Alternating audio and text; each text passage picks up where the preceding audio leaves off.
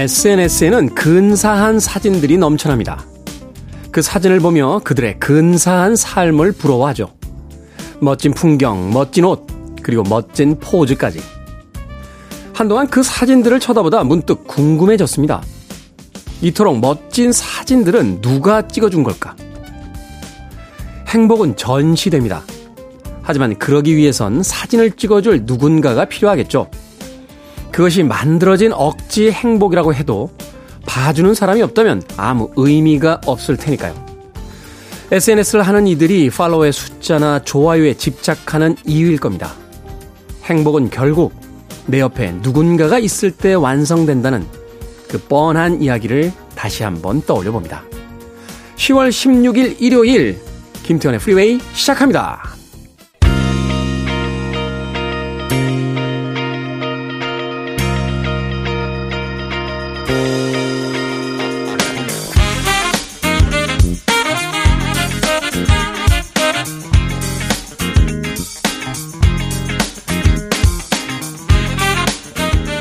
빌보드 kid의 아침 선택, 김태훈의 Freeway, 저는 클 태자 쓰는 태디, 김태훈입니다.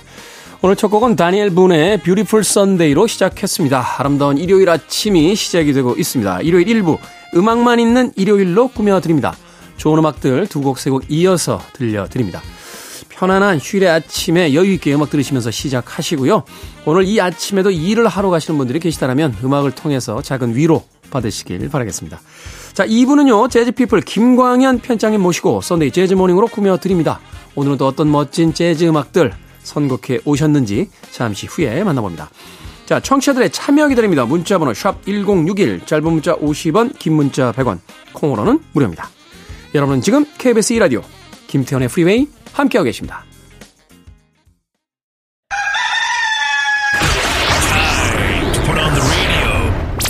김태훈의 Freeway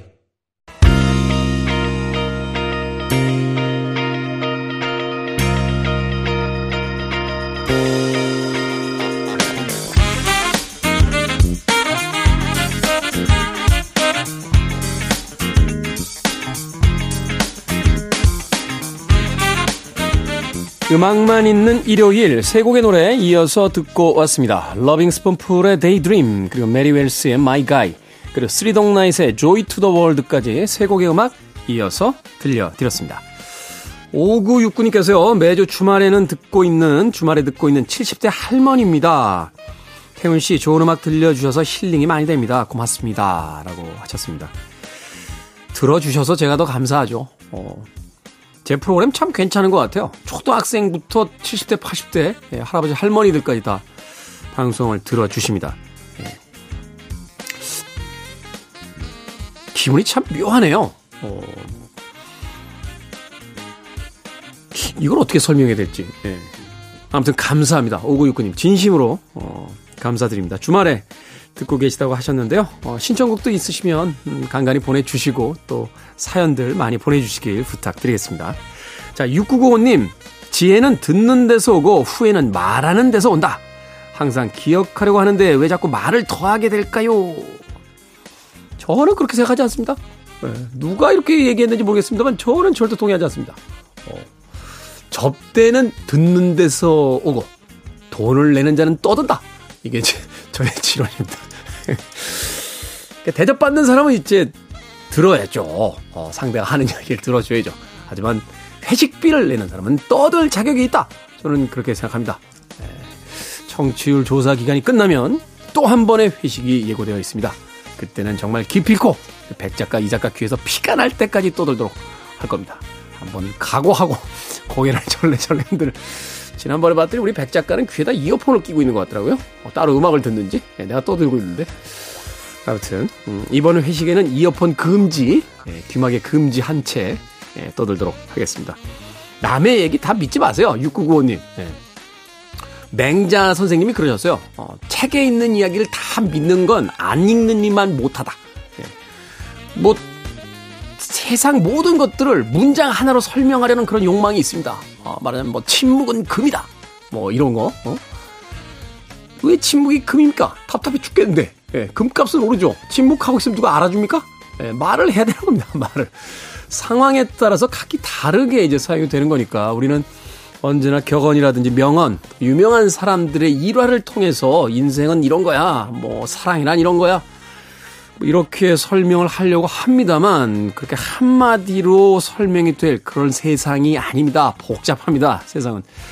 6995님, 저는 말을 많이 하시는 6995님이 더 좋습니다. 어, 누군가를 즐겁게 해주고 행복하게 해주잖아요. 그죠? 네. 저하고 계실 때만 조금 들어주시면 됩니다. 저하고 계실 때. 저는 제일 싫은 사람이 예, 저보다 말 많이 하는 사람이에요. 예, 절대 용서하지 않습니다. 예, 바로 응징합니다. 야! 그만해! 하면서 음악 듣겠습니다. 실버 컨벤션의 음악으로 갑니다. Fly, Love and Fly 그리고 자미로과의 Little L까지 두 곡의 음악 이어집니다.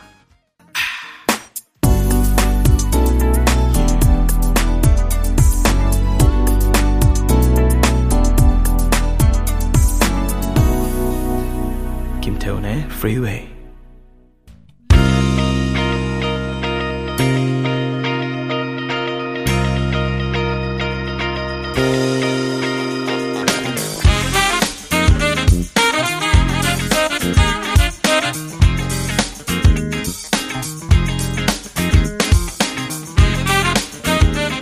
빌보드 키드의 아침 선택 KBS 2라디오 김태훈의 프리베이 음악만 있는 일요일 함께하고 계십니다. 크리스토퍼 크로스의 of Laura 이어진 곡은 티나 마리의 a Girl까지 두 곡의 음악 이어서 듣고 왔습니다. 자, 주외연님, 오랜만에 지인들과 모임했는데요. 다들 자식들 자랑, 손녀들 자랑에 괜히 나온 것 같습니다. 저는 자랑할 게 없어요. 라고 하셨습니다. 왜 자랑할 게 없어요? 내가 자랑이지. 예. 다른 사람 불러와서 자랑하는 건 자기가 자랑할 게 별로 없어서 그렇습니다. 예. 저 보세요. 어, 저는 늘 제 자랑을 합니다. 제가 언제 다른 사람 자랑하는 거 봤습니까? 예, 저는 제 자랑을 합니다. 제 자랑. 주혜연님 나가지 마세요. 아, 모임이라는 거, 사람들과의 관계라는 건 저는 그렇게 생각해요. 즐겁기 때문에 만나는 거잖아요. 만남 자체가 목적은 아닙니다. 아, 즐거움이 목적이죠. 우리가 세상 살면서 하게 되는 많은 관계들, 어떤 행동들, 그것이 궁극적으로 어, 나에게 행복을 주지 못한다면 그건 별로 의미가 없는 것 같아요. 어, 물론 힘든 일을 하고 공부를 하는 건 음, 앞으로의 미래에 어떤 행복을 꿈꾸기 때문에 기꺼이 우리가 자발적으로 참으면서 하는 겁니다만 아니 그런 대가도 없이 그 자리 자체가 불편한데 그게 어떤 만남의 목적이 있겠어요. 주회원님. 행복한 자리를 많이 나가시는 게 전 더 좋을 것 같아요. 그냥 제 생각입니다. 네. 어, 9763님, 테디, 43살인 우리 남편 이직을 준비하고 있습니다. 소모적이고 여유가 없는 삶에 지친다며 짬짬이 이직을 위한 공부를 하고 있는데요. 10월 20일에 있을 자격증 시험을 앞두고 요즘 부쩍 열심입니다. 테디도 우리 남편 많이 응원해 주세요. 하셨습니다. 43살이면 이직하기 딱 좋은 나이네요. 네. 커리어도 잘 쌓였고 어, 또 노련한 것도 있고 아직 젊음에 에너지도 충분히 간직이 되어 있을 테니까요. 어떤 일로 이직을 준비 중이신지 모르겠습니다만 10월 20일에 있을 자격증 시험 꼭 합격하시길 바라겠습니다. 그리고 한 번쯤 떨어져도 너무 기죽지 마세요. 또 시험 보면 되는 거니까요. 어, 그렇잖아요. 계속해서 도전할 수 있는 기회가 있다는 건 어, 언젠가는 된다는 뜻일 테니까 어, 열심히 또 좋은 결과 있으시길 바라겠습니다. 제가 방송에서 그 얘기 했었네요. 3년 고개? 예, 옛날에 코미디 프로 중에요. 코너 중에 3년 고개라고 있었어요. 그 고개에서 넘어지면 3년밖에 못 산다는 거예요. 그 사람들이 거기서 넘어지고 나서 이 3년밖에 못 사는구나 하다가 시름시름 앓다가 3년 만에 죽습니다. 그런데 어떤 사람이 와서 한번 거예요. 3년 고개 팍 넘어지니까 너 이제 3년밖에 못 살아. 아 그래? 한 번 더 넘어져요. 그럼 6년. 한 번 더 넘어져. 9년. 또 그런 코미디 프로가 있었어요. 예. 한번 넘어지면 3년이니까 그러면 한 2년쯤 있다 한 번 와서 또 넘어지면 또 3년. 또 2년쯤 있다 또 와서 넘어지면 3년. 그래서 영원히 살게 됐다라는 아주 아름다운 코미디가 있었습니다.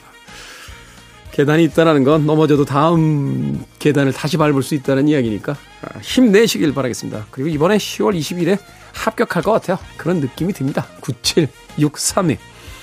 자, 이해로의 음악으로 갑니다. 잊어버렸어요. 어, 프리미어 리그의 그 한 축구팀의 주제곡으로 사용되는 곡인데 에버튼이었나요? 정확하진 않습니다. 이에로의 Mr. Blue Sky 그리고 스윗의 Love is like Oxygen까지 두 곡의 음악 이어집니다.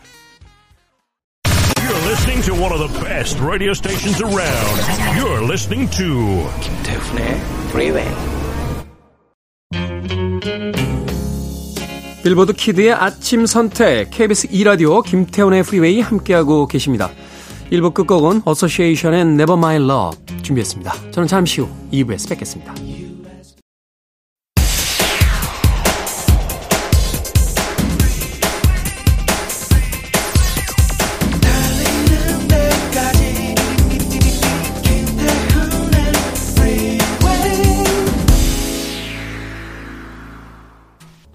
10월 16일 일요일 김태훈의 Freeway 시작했습니다. 나탈리 머천트의 One Fine Day로 시작했습니다.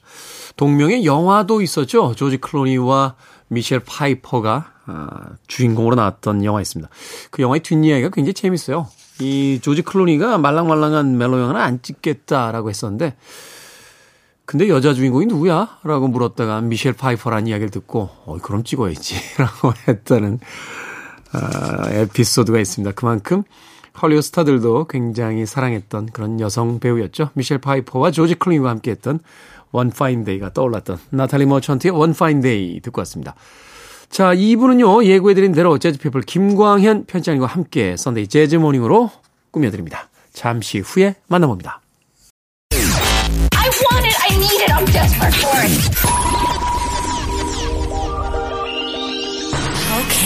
do it. 김태훈의 freeway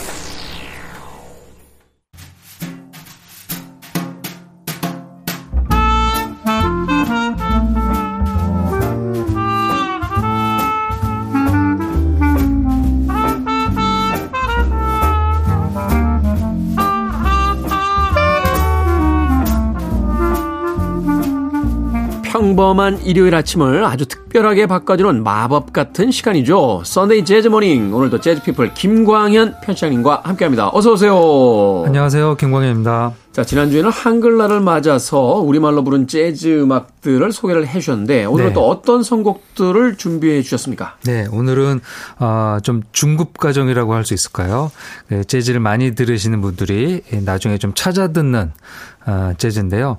그 재즈에서 일반적으로 연주되는 악기가 아닌 에, 우리가 뭐 평상시에 만나기 어려운 악기로 연주하는 또 이색적인 연주자들이 있습니다. 네. 그래서 오늘은 이런 특별한 악기로 연주되는 특별한 재즈곡을 골라봤습니다. 드디어 이제 중급반으로 갑니까? 네. 아, 2년 만에. 네. 드디어 이제 흰 띠에서 시작했다가 노란 띠나 파란 띠 정도로 지금 올라가고 있는 그런 네. 상황입니다. 자, 중급 코스의 그 첫 번째 음악 어떤 음악부터 들어볼까요? 네. 뭐 재즈의 대표 악기인 색소폰, 트럼펫, 뭐 기타, 피아노가 있는데요. 네. 어, 다 아, 클래식에서 연주되는 악기들이 또 재즈에서 연주된 면이 있습니다. 근데 그 대체적으로 이제 관악기가 좀 강세이고 현악기는 뭐 더블 베이스 외에는 그렇게 사용되지 않는데요. 그러더라도 어 현악기의 꽃이라고 할 수 있는 바이올린을 연주한 아티스트가 몇몇 있습니다. 아, 스윙 시대 때는 몇 명 있었고요. 특히 이제 듀크 엘링턴의 레이 낸스라는 아주 어, 특별한 기, 그 바이올린 연주자가 있었는데요. 네. 그 레이 낸스 외에는 아마 오랜 세월 스윙 바이올린을 연주한 스테판 그라펠리를 빼놓을 수 없을 것 같습니다. 스테판 그라펠리. 예. 사실 이제 재즈 초기만 해도 이제 현악기 어떤 음량 자체가 그렇게 크질 못해서 네. 사실 관악기나 이제 드럼 뭐 이런 굉장히 음량이 큰 악기들 그렇죠. 사이에서 이렇게 존재감을 뚜렷하게 드러내지는 못했잖아요. 어, 그렇죠. 이게 아마 지금까지도 어, 뭐 그런 거에서는 다른 관악기나 이런 다른 기타, 드럼에는 좀 열세인 것만은 분명합니다. 음, 네. 뭐 그래서 이제 연주가 덜 할 수도 있고요. 그리고 이 스윙감을 느끼게 하는 이제 박력 있는 연주가 아무래도 현악기는 좀 늘어지게 돼 있으니까 음, 거기에서 네. 좀 단점이 있는 것 같습니다. 그러더라도 어 스윙감을 또 표현할 때에는 어, 자신의 기량으로 보여주는 아티스트가 있는데요. 이 스테판 그라펠리는 프랑스 출신의 연주자입니다. 아, 초기 시대에 에, 초기 재즈와 그다음 스윙 재즈에 연주했던 사람이고요. 네. 기타를 얘기할 때 빠지지 않은 장고 라인하르트라는 아티스트가 있죠. 벨기에 연주자죠. 그렇죠. 네. 이 장고와 함께 에, 1900년대 초반에 에, 유럽 재즈를 일궜던 아티스트 중에 하나입니다. 특히 또 장수한 아티스트로 유명해요. 아, 오래 살았군요. 예, 1908년에 태어나서 97년에 세상을 떠났으니까 거의 90세까지 대단하네요. 활동을 했고요.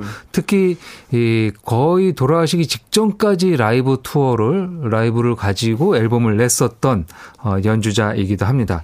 뭐 바이올린 주자답게 클래식 바이올린 주자하고도 즐겨 연주했는데요. 특히 예후디 메뉴힌이라는 아주 뛰어난 클래식 바이올린 주자하고 아, 클래식이 아닌 재즈를 연주했습니다. 그러니까 이 에- 예후디가 어, 재즈 쪽으로 와서 같이 스윙 재즈곡을 연주했고요. 뭐 요요마랑 첼리스트 요요마랑 연주하는 등 다양한 스타일의 연주자들과 함께 스윙 재즈를 연주했던 바이올린 주자가 바로 이 스테판 그라펠리인데요. 그의 좀 후반기 연주가 되겠죠. 1980년에 발표한 음, 네. 앨범인데요. 1979년 덴마크 코펜하겐 티볼리 가든에서 가진 실황을 골라봤습니다. 되게 명소잖아요. 티볼리 가든. 네. 뭐 사라본의 라이브로도 어, 라이브 앨범으로도 유명하고요. 재즈 네. 아티스트들이 즐겨 연주했던 곳이기도 합니다. 음, 북유럽에서의 재즈 어떤 명가 같은 그런 공간이기도 한데. 이 흥미로워요. 어, 사실 이제 클래식과 재즈가 쓰는 악기가 흡사하다, 비슷하다, 혹은 같다라는 것은 우리식으로 이야기하면 옆 나라에 가는데 그 말이 통한다, 언어가 된다. 그러니까 굳이 통역을 할 필요가 없는 어떤 그런 상황인 것 같아서. 네. 사실 클래식 아티스트들과 이 재즈 아티스트들이 그 경계선을 넘어 넘나들면서 음. 그 곡들을 서로 연주하고 이 협연하는 걸 보면 참 두 장르 사이의 사이가 좋구나 네. 아, 하는 생각을 다시 그렇습니다. 한번 그리고 해보게 됩니다. 이게 그 말씀하신 대로 이 통역이 필요 없다라고 말씀하셨는데요. 어, 이 일단 재능이 좀 있어야 되죠. 음. 예, 클래식 하시는 분들은 재즈에 대한 이해가 있어야 되고 그렇죠. 예, 또 재즈 쪽 아티스트는 클래식을 연주할 줄 알아야 되고 그러니까 통역이 필요 없다는 건 두 언어를 다 한다는 거니까요. 근데 예. 사실 그런 게 있잖아요. 이렇게 처음에 정상에 올라가기가 쉽지 않아서 그렇지 정상에 하나 올라가고 나면 옆에 산으로 갈 때는 능선 타고 가니까 다시 내려갔다 거꾸로 올라오지 않으니까 이게 좀 맞습니다. 편한 지점들이 있는데 어떤 분야에서 이제 대가들이 되고 나면 그 옆 장르에 대한 어떤 이해도 좀 더 그 쉽게 되는 게 아닌가 그렇죠. 생각도 해보게 됩니다. 그렇다면 오늘 어떤 음악 듣습니까? 네. 에, 그 덴마크 코펜하겐 티볼리 가든에서 가진 실황 중에서 I Will Remember April이라는 곡인데요. 에, 스테판 그라펠리의 바이올린도 좋지만 같이 협연하는 조 패스. 아, 조 패스. 예, 조 패스가 기타를 같이 연주하고 있습니다. 조 패스의 기타는 불을 뿜고요. 어, 스테판 그라펠리의 바이올린 아주 여유롭게 연주하고 있습니다. 두 명의 연주자의 또 도움을 주는 베이스 연주자는 닐스 헤닝 외르스테드 페데르센이라는 그 시대의 유럽에서 가장 아, 테크닉이 좋았던 베이스 주자가 같이 연주하고 있습니다. 말하자면 이제 현악기 세 개가 어떻게 어울려지는지 아, 그러네요. 네. 네, 그걸 또 감상해 보는 것도 이 곡의 또 어떤 매력이 되겠군요. 자, 음악 듣습니다. 스테판 그라펠리의 I'll Remember April. 스테판 그라펠리의 I'll Remember April 듣고 왔습니다. 자, 일요일의 코너죠. Sunday Jazz Morning 오늘도 재즈 피플 김광현 표정과 함께하고 있습니다. 경쾌하고 신나네요. 얼핏 네. 들어서는 장고 라인하르트 같은 그런 어떤 풍이 집시풍에 네. 그런 어떤 경쾌함이 또 느껴지네요. 예, 그라펠리는 뭐 어, 장고랑 같이 연주한 인연이 있기 때문에 이렇게 나중에도 장고가 세상을 떠나고 난 다음에도 기타리스트와 협연을 많이 했고요. 네. 어, 거의 뭐 레귤러 멤버라고 할 수 있죠. 정식 멤버로 언제나 기타와 베이스 아니면 기타가 두 명이 연주할 때도 있고 음. 어, 바이올린과 기타가 아주 잘 어울리는 사운드를 만들어낸 에, 바이올린 연주자가 되겠습니다. 그렇군요. 스테파니 그래펠리의 I Remember April 듣고 왔습니다. 자, 다음으로 들어볼 곡은 어떤 곡입니까? 네. 에, 독특한 악기를 소개해 드리고 있는데요. 그, 우리에게 독특한 악기라고 한다면 서양 악기는 일반적으로 많이 접하고 있죠. 어, 뭐, 그라펠리의 바이올린이 좀 특별하다곤 하지만 우리가 클래식에서 많이 접하니까요. 사실 이제 재즈라는 장르 속에서 특별한 거지 클래식에서는 일반적인 악기잖아요. 그렇죠. 네. 예. 뭐 저희 개인 얘기지만 저희 집에도 바이올린이 하나 저희 딸 아이가 그렇군요. 연주하고 있어서 네. 예 보고 있는데요. 그 지금 소개해드릴 곡은 진짜 특별한 독특한 악기가 되겠습니다. 우두라는 악기입니다. 우드요. 예, 우두. 우리가 뭐 나무로 된 악기 우두. W-O-O-D가 아니고요. O-U-D라고 이렇게 되어 있는데요. 그 OUD, 우드. 우드라고 하는데요. 기타의 할아버지 할아버지 뭐 기타의 고조 할아버지라고 이제 생각하시면 네. 어, 어떨까 합니다. 아, 중동 지역에서 연주되는 음, 악기인데요. 그 아랍, 터키, 중앙아시아에서 사용된 발현 악기 입니다. 발현악기로 고대 페르시아의 현악기가 유래가 됐다고 하는데요. 이 네. 악기가 이제 서양으로 가면서 류트가 되죠. 네. 클래식 고음악에서 연주되는 류트 그리고 결국에 그 류투가 우리가 지금 알고 있는 기타로 음. 이렇게 에, 개량이 되면서 연주되고 있죠. 기타의 왜 그 조상들 보면 뒷면이 이렇게 반원형으로 돼 있잖아요. 그렇죠. 예. 그러니까 지금은 그 잡기 쉽게 이렇게 음, 뭐 플랫하게 어? 통이 네, 있게 돼 있지만. 예전에는 이제 그 뭐라 그럴까요? 뭐 호, 어, 배를 이제 과, 과일을 하나 자른 다음에 자른 호박. 같은 걸 자른 다음에 안을 비워놓고 이렇게 연주하니까요. 이 잡기도 좀 어렵고 조금 이제 불편한 것도 있고 네. 그리고 내기 휘어 있죠. 맨 위에 목이. 아, 그렇죠. 목이 이렇게 약간 비틀려 있죠. 예, 네. 그렇게 되어 있는데요. 뭐, 이 그 초기 모습은 다 그렇게 되는데요. 바로 이 우두가 아, 그런 초기 원형을 갖고 있는 악기가 되겠습니다. 네. 그러다 보니 중동 지역과 아프리카 연주자들이 주로 연주하는데요. 오늘 소개해 드릴 우두 연주자는 아누아르 브라햄이라는 아티스트가 되겠습니다. 아누아르 브라햄. 튀니지 출신의 연주자고요. 어, 지금도 튀니지를 어, 배경으로 유럽에서 활동하고 있습니다. 아, 튀니지 국립음악학교를 졸업했고요.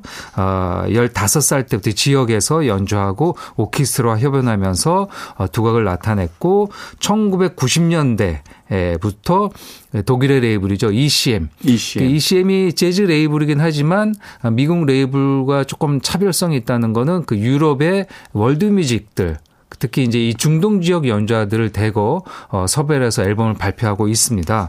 네. 에, 이 아누아르 브라임도 ECM의 간판 연주자로 활동하고 어, 있기도 어, 합니다. 그가 아, 2002년에 발표한 음반인데요. 르 파스 디샤 누아르라는 제목인데요. 이 찾아보니까 검은 고양이의 발자취라는 뜻이라고 하더라고요. 네, 부러군요. 네, 에, 동명의 에, 타이틀곡을 골라봤습니다. 네. 아누아르 브라햄의 르파 뒤샤누아 준비해 놓고요. 네. 아주 독특한 음악이 될 것 같은데 이어질 곡 한 곡 더 소개를 해 주시죠. 네.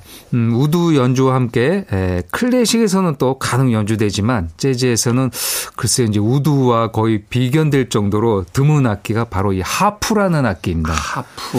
하프는 스윙감과 이게 즉흥 연주가 조금 불리할 것 같긴 한데요. 예. 끼를 다른 사람의 숫자도 그렇게 많지 않잖아요.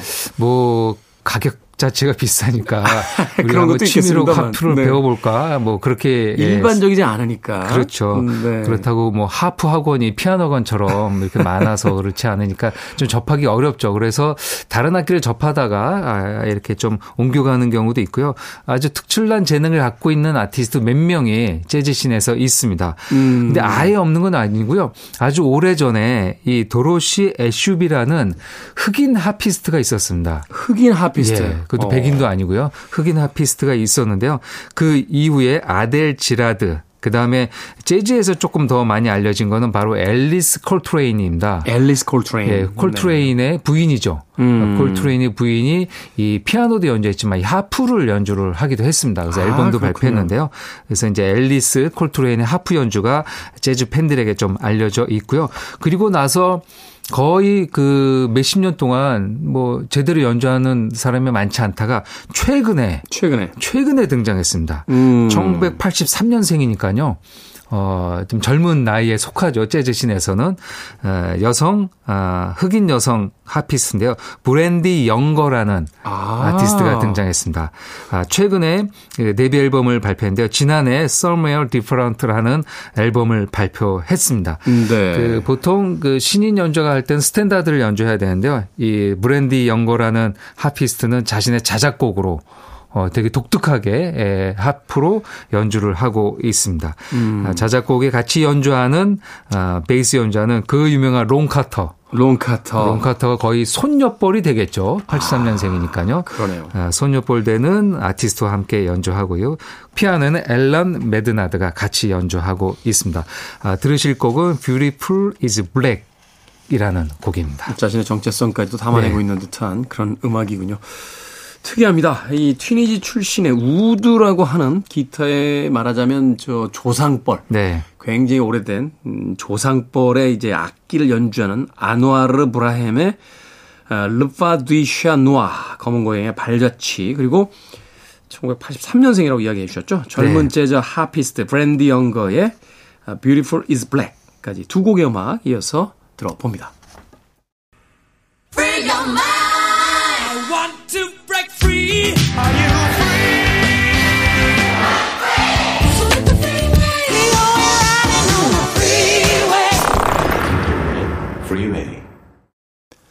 아주 독특한 사운드가 인상적이었습니다. 이 음악은 아르카디 쉴크로퍼 그리고 바딤 네젤로프스키가 함께한 Alpine Sketch라는 곡이었습니다. KBS 2라디오 김태훈의 프리웨이 재즈피플 김광현 편집장님과 함께하는 Sunday Jazz Morning 오늘은 아주 특별한 악기로 연주하는 이색적인 재즈 음악들 소개해드리고 있습니다. 방금 들은 곡 소개를 좀 해주시죠. 네. 음, 관악기라는 거는 아마 들으시면 느낌은 오실 텐데요. 뭐 빠바밤 빠바밤 네. 네. 잉글리시 호른이라는 악기가 되겠습니다. 잉글리시 호른 네, 잉글리시 호른은 클래식에서도 굉장히 연주하기 까다로운 악기이죠. 아마 클래식 오케스트라를 보시면은 어 이제 앞에 현악기가 있고 이제 주- 뒤에 관악기가 있는데요. 네. 보통 잉글리시 호른이 그 왼편에 앉아 있더라고요. 왼편 왼쪽에. 뒤편에 그 아주 주된 선율을 연주하는 악기로 되어 있습니다. 트럼펫과 함께. 음, 네. 근데 이제 연주가 워낙 어렵다 보니까 아 이렇게 교향곡이나 이그 협주곡 같은 걸 들으면은 몇 번씩 틀리게 되는 곡이 이 잉글리시 호른이에요. 아 그래요? 아, 틀리면 안 되긴 하지만 틀리면 안 되긴 하지만 어렵군요 연주 방식이. 그만큼 어려워서요. 조금 네. 틀리더라도 그래도 관객의 입장에서 조금 이해가 되는 게 음, 이 음, 잉글리시 음, 호른인 음, 것 같습니다. 제가 느꼈을 때는 그랬거든요. 언제나 저희 잉글리시 호른이 주선율을 쫙 불 때는 저도 손에 땀을 쥐고 이렇게 듣게 되는 악기. 근데 그 악기를 이렇게 또 재즈로 연주하는 것도 더 어렵겠죠. 하지만 카라얀이나 정명훈 선생님은 인정하지 않았을 것 같아요. 거기 호른 다시 네. 뭐 리허설 하거나 그럴 때는 틀리지 않겠지만 또 이게 실제 공연할 때는 또 어떻게 그렇죠. 될지 모르니까요. 그러니까 그만큼 아름다운 소리를 부드럽게 내는 어, 게 바로 이 잉글리시 호른인데요. 재즈에서 아주 드문 악기입니다. 재즈에서는 연주되지 않고요. 뭐 거기 대체되는 트럼펫이나 트럼본이란 금관 악기가 있으니까 음, 네. 연주되지 않는데요. 이 아르카디 쉴크로퍼라는 아티스트는 이 잉글리시 호른을 주로 연주하는 러시아 모스코바 출신의 아티스트입니다. 그렇군요. 56년생이니까요. 지금도 활발히 활동하고 있고요. 음, 네. 같이 연주한 피아니스트는 바딤 네젤로프스키라는 아티스트인데요. 이분은 우크라이나 출신의 연주자입니다. 아이고 예, 그래서 지금 보면 어떻게 보면은 이제 전쟁을 하고 있는 그렇죠. 각각의 두 나라의 연주자가 듀오로 연주를 한 거라고 보시면 되겠는데요. 이렇게 사이좋게 지낼 수 있는데 왜 자꾸 전쟁을 하는지. 글쎄요, 뭐 두 분은 뭐 음악으로 하나가 됐으니까 지금도 같이 연주를 할 수 있을 것 같긴 한데요. 음, 네. 이 바딤은 어, 그 당시 우크라이나에서 워낙 좋은 연주를 보여줬고 약간 그 천재 소리도 들었습니다. 그래서 음, 네. 이제 독일과 미국으로 유학 가서 지금은 이 버클리 음대 아. 에, 피아노 교수로 재직하고 있고요. 국내에 많은 또 버클리 출신들이 이 바딤에게 배워서 어, 또 그 돌아와서 연주를 하고 있기도 합니다. 그렇군요. 이 잉글리시 호른 소리 가만히 들어보니까 예전에 그 존 윌리엄스의 그 영화 음악에 음. 자주 사용됐던 그런 음, 어떤 맞습니다. 음, 톤이 있어서 네, 네. 약간 영화 음악을 듣는 듯한 음. 음, 그런 느낌으로 또 음악을 감상하기도 했습니다. 알케디 실크로퍼 그리고 바딤 네셀라프스키가 함께했던 알파인 스케치라는 곡이었고요. 자 이제 가시기 전에 오늘의 끝곡 소개를 좀 해주시죠. 네. 이색적인 악기다 보니까 음, 또 어, 미국과 유럽을 제외한 악기 연주자들이 좀 많았던 것 같습니다. 네.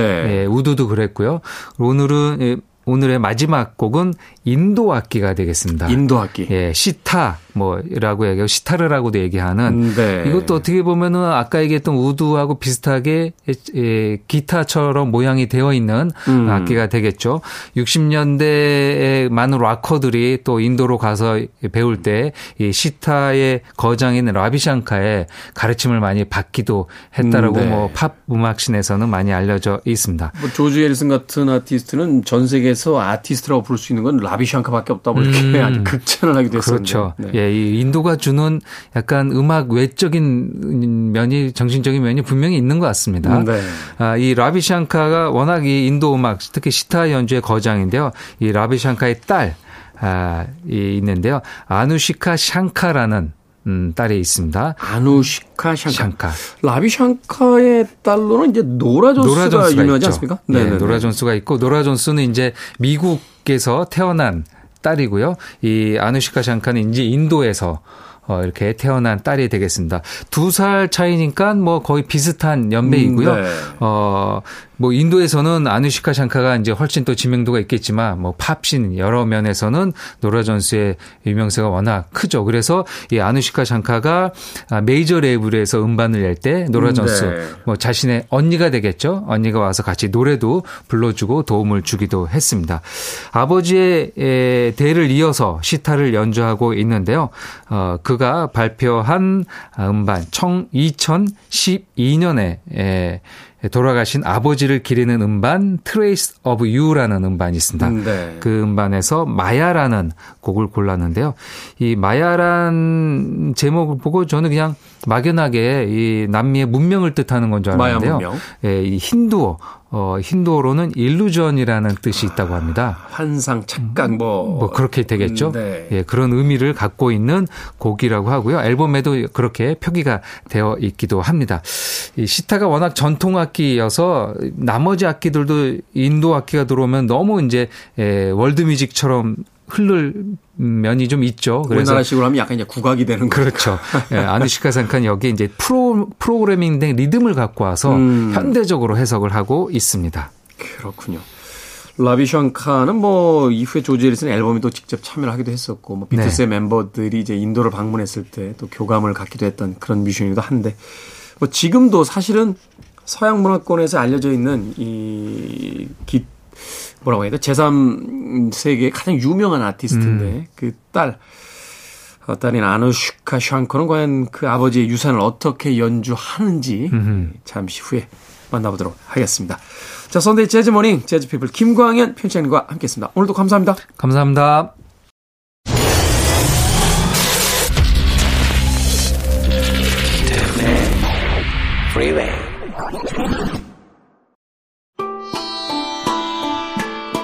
KBS 2라디오 김태훈의 프리웨이 오늘 방송 여기까지입니다.